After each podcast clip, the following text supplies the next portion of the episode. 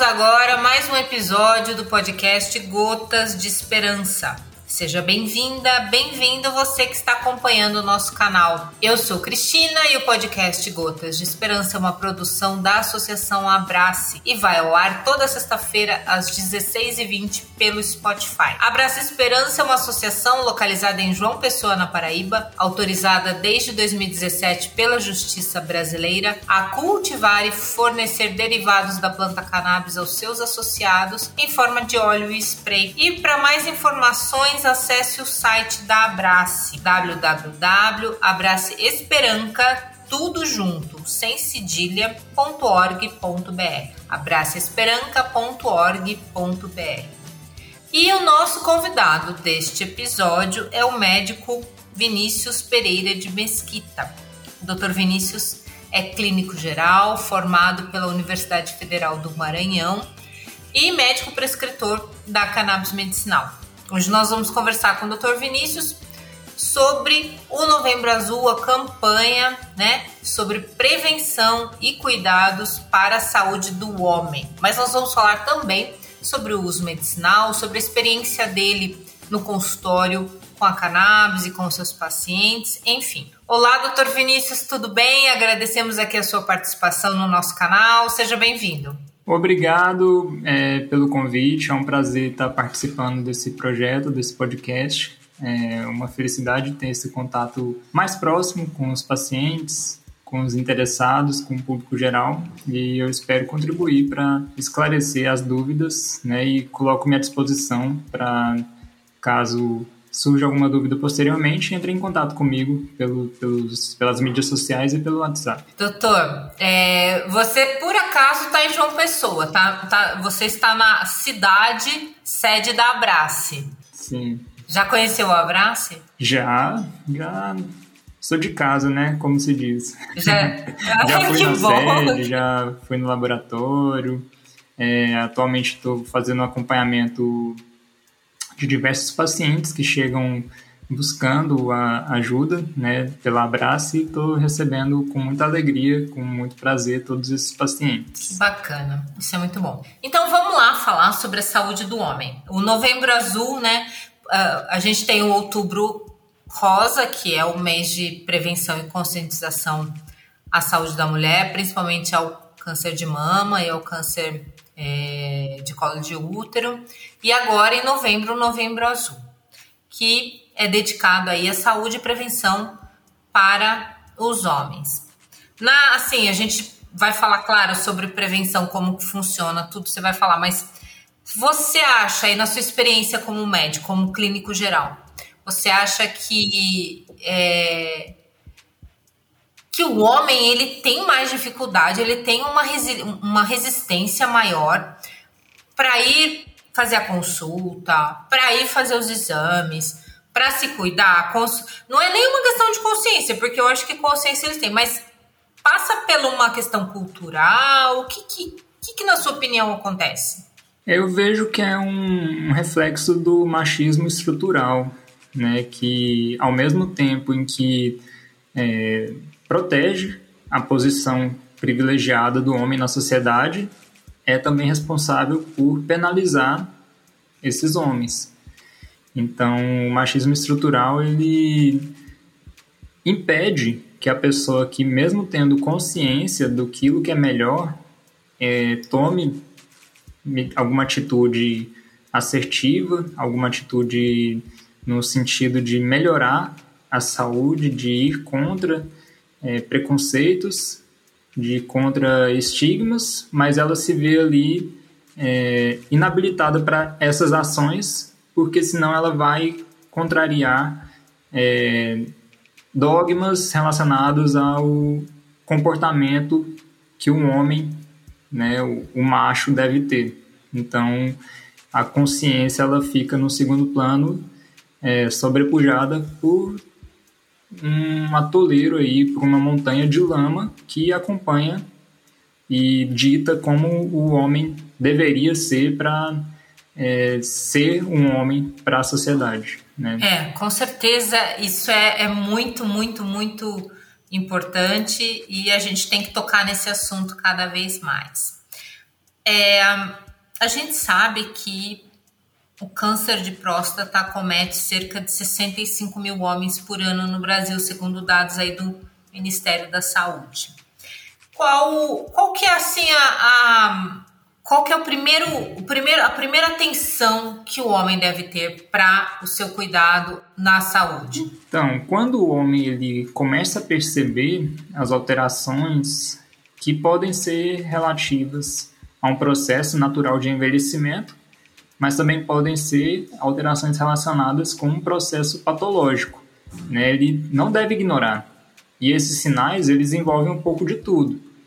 Envolve ali no caso da próstata, mais especificamente, é uma dificuldade na micção para urinar, é, fica com, sente dor a urinar, a urina fica cortando, queima, é, a urina acaba de urinar e fica com aquela sensação de que ainda não urinou tudo, sente dor, às vezes vem sangue. Então, são alguns diversos sinais que o, o homem, infelizmente, ele conscientemente ignora e leva a vida como se não tivesse nada acontecendo, né? Para uma um acometimento que poderia ter um, um, outro curso caso houvesse essa atenção e é, fosse investigado e, inter, e houvesse intervenção no momento correto. Então, é uma causa de morte completamente evitável e que não é mais evitada devido essa problemática do machismo estrutural que impede os homens de tomarem esses cuidados básicos com relação à própria saúde. Perfeito, doutor. E, e essa questão do, do câncer de próstata é uma, uma, uma doença que se desenvolve de forma silenciosa, né? Você já apresentou os sintomas. A partir de qual idade o homem deve ficar atento para é, fazer a prevenção? E assim, o que é prevenção? No que se traduz a prevenção ao câncer de próstata? A prevenção do câncer de próstata envolve, de uma forma geral, a consulta com um médico responsável, um médico assistente, que pode ser de início um médico generalista e progredir para um especialista, um urologista. É, mas esse esse cuidado, esse olhar, ele deve ficar mais atento dependendo da história pessoal e da história familiar. Em pessoas que têm casos de câncer na família, a partir dos 45 anos já é interessante não esquecer de fazer um acompanhamento com o urologista, ou seja, estar presente na consulta e realizar o exame físico que é necessário e não é substituído por exames de sangue, que é o exame do toque. Para os demais, a partir dos 50 anos, aqueles que não têm sintomas nem têm parentes próximos com câncer de próstata, que tiveram câncer de próstata. De toda forma, é interessante frisar que é, a consulta ela vai avaliar né, essa história pessoal, a história familiar, envolve o exame físico que, repito, não é substituído por exames de sangue. É um complemento, né? Então tem que fazer os dois. Sim. É, mas assim, a gente também não pode pensar que seja só uma, um fragmento, né? A gente tem que pensar em prevenção e cuidado de uma maneira é, integral com a saúde, principalmente é, a saúde mental. Né? A saúde mental do homem é, talvez esteja em num momento bastante delicado. Né? Nós passamos por um momento de pandemia onde a maioria da população aí se teve alguma algum tipo de transtorno mental leve ou grave, ansiedade, enfim, né? É, falando da saúde mental do homem, também é, deve ser um pouco mais difícil do que a mulher, porque a mulher já se sente mais é, disponível para falar sobre isso, falar sobre seus sentimentos, né? E o homem, devido ao machismo estrutural, como você bem comentou, tem essa dificuldade, né? É, então, quando a gente fala em Novembro Azul, a gente também fala de saúde integral, de saúde mental, não é, doutor? Com certeza. E os sintomas relacionados ou interrelacionados com a mente, né, eles envolvem comportamentos que podem ser encarados de uma forma vexatória por destoarem do comportamento que o machismo dita que deve ser. Então, sintomas como choro, como nervosismo, como ansiedade, como a raiva, elas ficam ali numa interface que as pessoas tendem a naturalizar quando vem de um homem, porque ah, ele é assim mesmo, ele é estourado, ele não se controla, ele é, Ou até é o homem não chora, né? Tem muita O homem não muito... chora. Então. A gente ouviu isso, né? A vida inteira. O homem não chora. É. Então, esses sintomas, eles não são facilmente delimitáveis num adoecimento relacionado com o cérebro. Então, o homem ele pode apresentar choros incontroláveis, ele pode apresentar sintomas é, depressivos que vão incluir perda de interesse em atividades que antes eram prazerosas, a redução na libido, inclusive, e isso também é algo que infelizmente leva o homem a até se esconder mais, porque o que está acontecendo de errado? Por que, que eu não tenho mais tesão que, que eu tinha? É, eu estou perdendo a minha vitalidade, eu não sou mais macho, né? E aí isso entra ali num, num vórtice que para sair ou precisa de muita insistência da família, e aí, a, novamente, as mulheres assumem esse, esse papel, né? As companheiras, as filhas, as mães, elas têm que puxar na mão e, e levar a força às vezes. E é uma situação que poderia ser diferente, né? É, não é tanto uma escolha, mas também não é uma imposição. Então, esse espaço eu acho que ele é importantíssimo para rediscutir como a sociedade ela quer continuar se, se determinando, se encarando. Exatamente.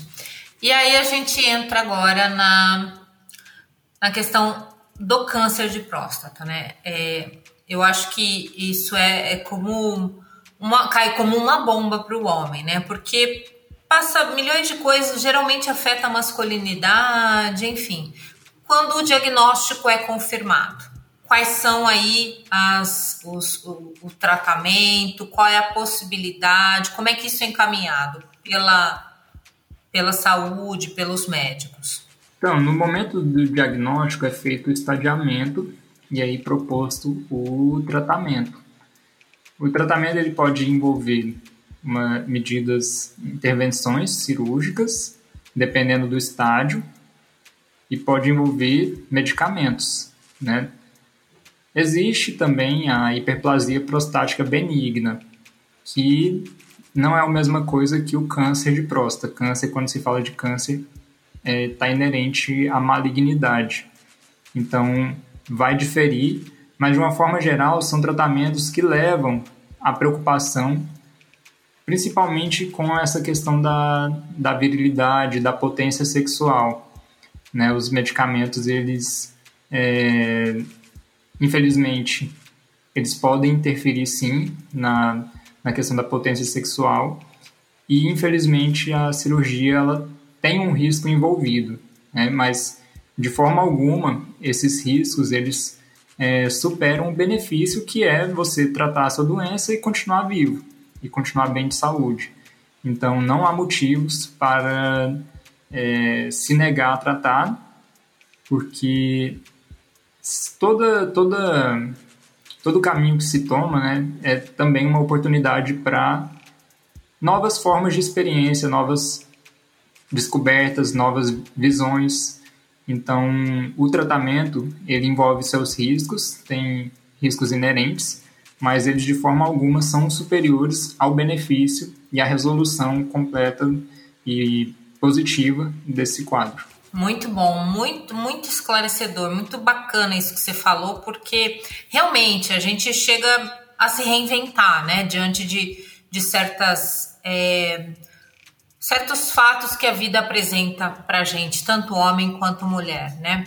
É, infelizmente a gente tem ainda uma sociedade que coloca o homem, e o próprio homem se coloca como é, incapaz de ser impotente em todos os sentidos, né? não só no sentido sexual, isso é quase como que um, um estigma perverso para o homem, né? Mas eu acredito que é, esse lugar de fala também está mudando, porque os homens também estão assumindo a sua fragilidade, que eu acho importante também. É, o homem se, se deparar com a fragilidade e falar assim, eu sou frágil. E ok, né? Não há problema nisso, né? Que bom que os homens pod, possam ser frágeis em alguns momentos e quando a saúde mental também não está indo muito bem. Doutor, é, vamos entrar então agora na, na questão da cannabis é, de uso medicinal. Aí você tem experiência aí no seu consultório de prescritor. É, no caso da, do, do da saúde do homem ou mesmo do câncer de próstata, ela é indicada? Sim, né, os produtos da cannabis, né, no contexto da, do câncer, ela é indicada como uma forma de passar por esse momento sem ter que sofrer mais do que o necessário. Então, a cannabis ela auxilia dando esse suporte para fazer esse momento que é um momento muito turbulento na vida de qualquer pessoa, né, que provoca uma avalanche de, de sensações, de sentimentos, além dos impactos físicos. Então a cannabis ela dá esse suporte, consegue é, fazer disso uma situação mais tolerável, e aí reduzir os efeitos colaterais do tratamento. Então, sintomas como dor, como a perda do apetite, como um desconforto, é, redução no prazer e na, na vitalidade, são todos impactados de uma forma positiva através da institui instituição da terapêutica canabinoide. Perfeito. E uh, como é que foi que você é, começou, teve interesse em trabalhar, em prescrever é, a cannabis para os seus pacientes? Teve algum fato? Você também precisou? Porque geralmente as pessoas chegam na cannabis pela dor, ou alguém da família, ou a gente teve algum piripaque, alguma coisa e precisou. Tanto é que tem aquela frase, né? Não espere precisar para apoiar. Com certeza. Já virou isso, né? Então, como é que foi que você chegou aí no, no mundo da, da cannabis terapêutica?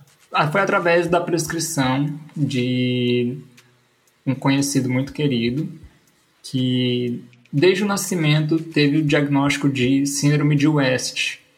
Então, por muito tempo ele teve as crises epiléticas controladas de uma forma bem precária. E felizmente ele conseguiu, né, apesar dessa da patologia, desenvolver e crescer de uma forma é, saudável. Hoje já é uma criança de 10 anos. E quem estava fazendo o atendimento dele era uma professora minha, muito querida também, de neurologia. E por determinado momento ela fez a prescrição de cannabis medicinal. Eu achei muito curioso, porque na cadeira que ela ofereceu, em nenhum momento ela chegou a citar esse tipo de terapia.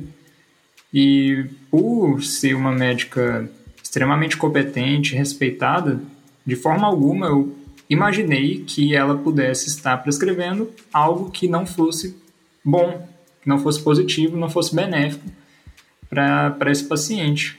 E surgiu o interesse em entender melhor que prescrição que ela era aquela, como aquilo iria impactar essa criança, é, por que ela prescreveu isso agora e nunca tinha comentado antes. E foi aí que o destino me trouxe para João Pessoa. É, eu caso, minha esposa tem família aqui na Paraíba. Eu me casei e trouxe junto esse interesse, mas que vinha de mais pessoal. Eu não aplicava isso na minha prática profissional. E ao longo do tempo, né, depois de casado, de morando aqui em João Pessoa, eu imaginei, ah, por que, que eu não, não entro de cabeça nisso e me intero, né, completamente dessa terapêutica que tem excelentes resultados, que pode realmente revolucionar a vida das pessoas, né, porque continuar deixando isso para situações é, tão específicas de depois de tanto sofrimento, você só depois disso, de passar por toda essa via crucis, pode ter acesso a algo que é, vai transformar a sua vida para melhor, né? E, e eu me propus a atuar profissionalmente, contribuindo nessa luta.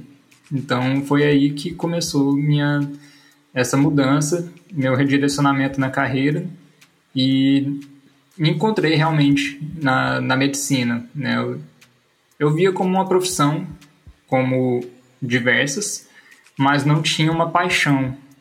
E hoje em dia eu já não consigo me ver fora dessa área e atingindo as pessoas da forma como a cannabis atinge. Você fez um, um comentário é, que você que a, a, sua professora prescreveu, mas que ela não, não deu durante a aula, durante a cadeira, ela não ministrou, ela não falou sobre isso, né? Isso é uma, uma coisa que a gente tem que começar a pensar, né? Por que, que as escolas de medicina, claro, toda a descoberta do sistema endocannabinoide, enfim, todo esse rolê, ele é, pra, ele é particularmente novo quando a gente se refere à ciência, né? Data da, da década de 90, e Carline e, e, e, e Michula fizeram estudos década de 70, 80, enfim. Vamos colocar aí um marco como a década de 90. Mas já está na hora da, das faculdades, das universidades, de ter um, uma mudança no, no currículo e colocar, não sei, um, uma cadeira de sistema endocannabinoide, alguma coisa do tipo, né? Porque é, já não dá mais para ficar tapando o sol com a peneira, né, doutor? O que, que você acha? Com certeza, não, não dá para se formar e se dizer um médico, uma pessoa que entende integralmente o corpo humano, ignorando uma parte do corpo humano. Como assim? Você se diz um profundo conhecedor do corpo humano, mas está ignorando agora, né, conscientemente, essa parte. Você se nega a compreender e, quando necessário, aplicar, instituir uma terapia que vai é, atingir essa parte do corpo humano e vai trazer os resultados que outras vias não trouxeram, né? Isso aí é algo que é uma situação muito esdrúxula, mas isso aí nós vamos ver, ter mais noção no futuro, eu espero, né? De olhar para trás e perceber, nossa, por tanto tempo a medicina ignorou essa parte do corpo humano e, e isso se deu devido a fatores como o próprio racismo, como um proibicionismo, um negacionismo, um, uma visão penal de como a vida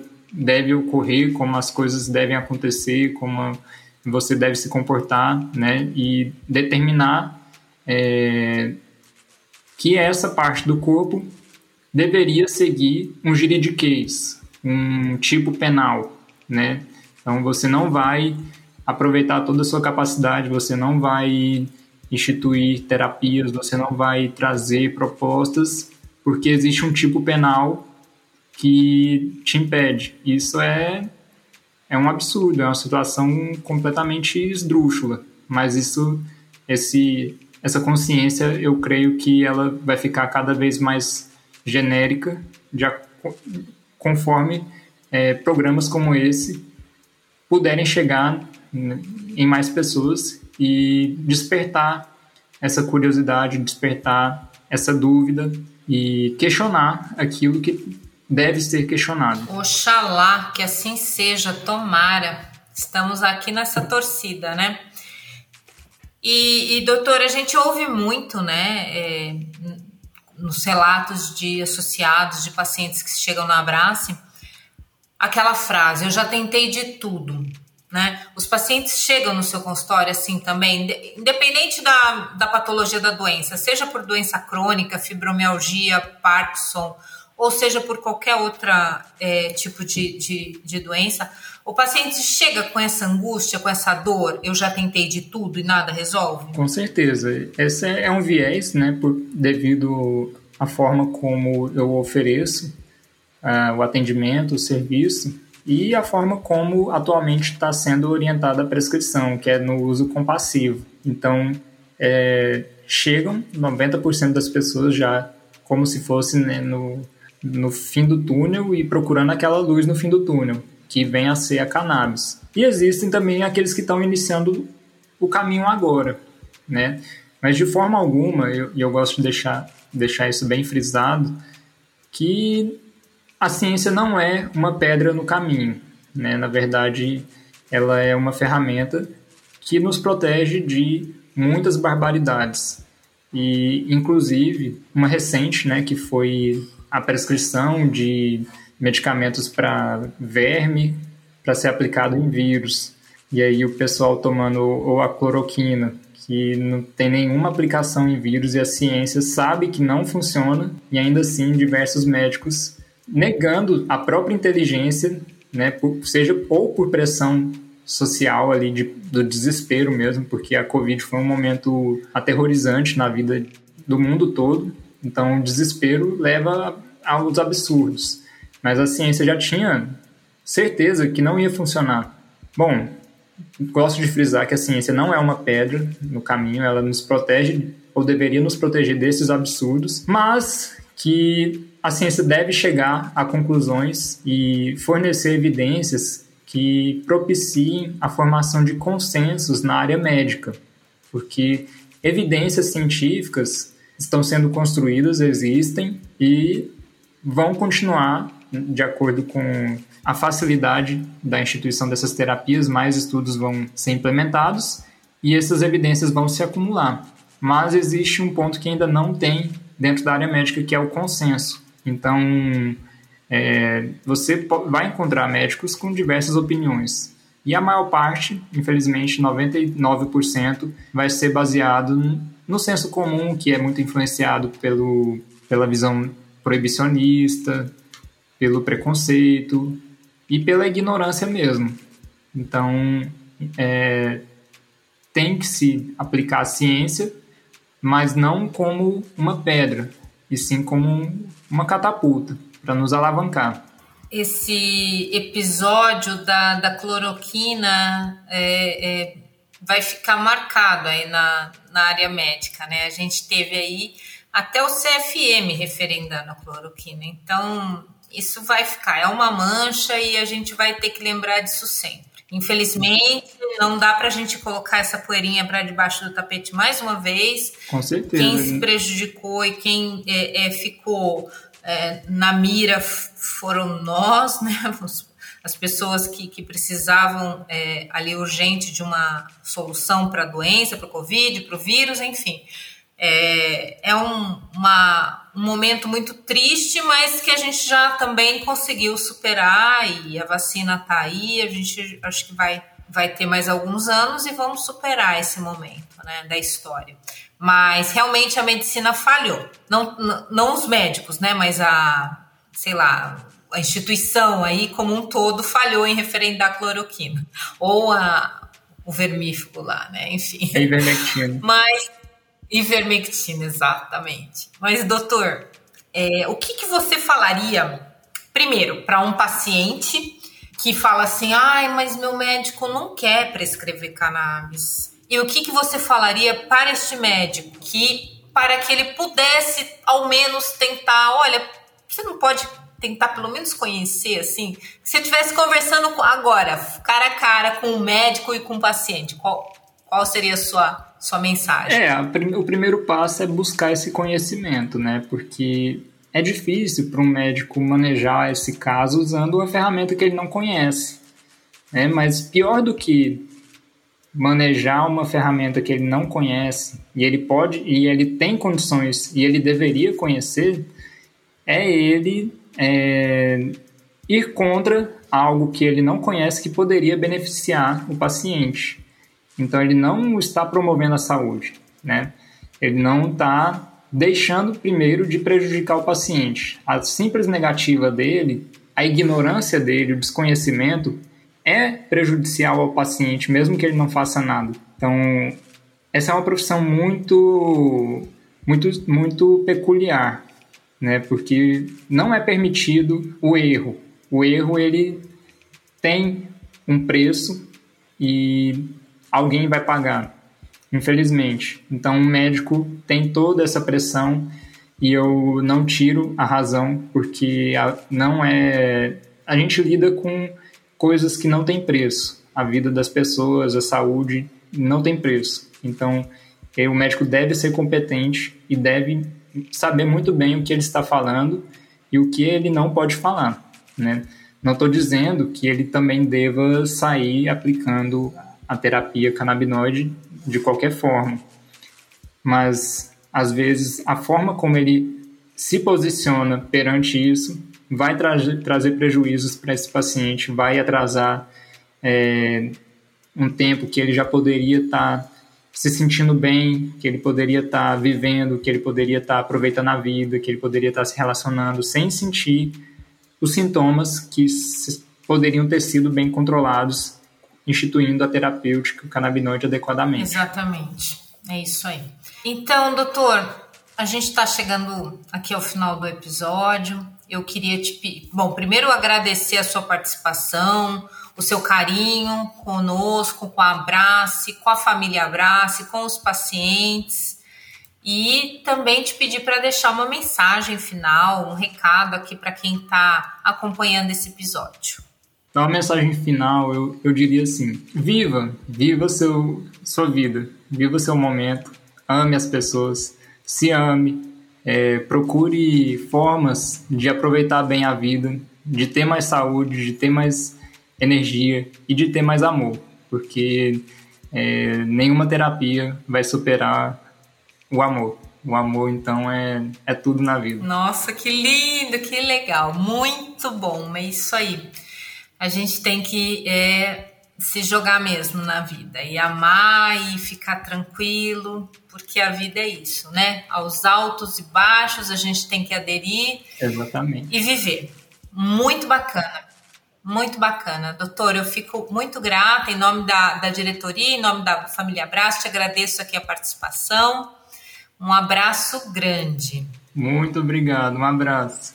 E o Gotas de Esperança, podcast produzido pela Associação Abraço, trazendo entrevistas e debates sobre o cenário do uso medicinal da cannabis no Brasil. Toda semana um novo episódio no canal do Spotify. Te espero.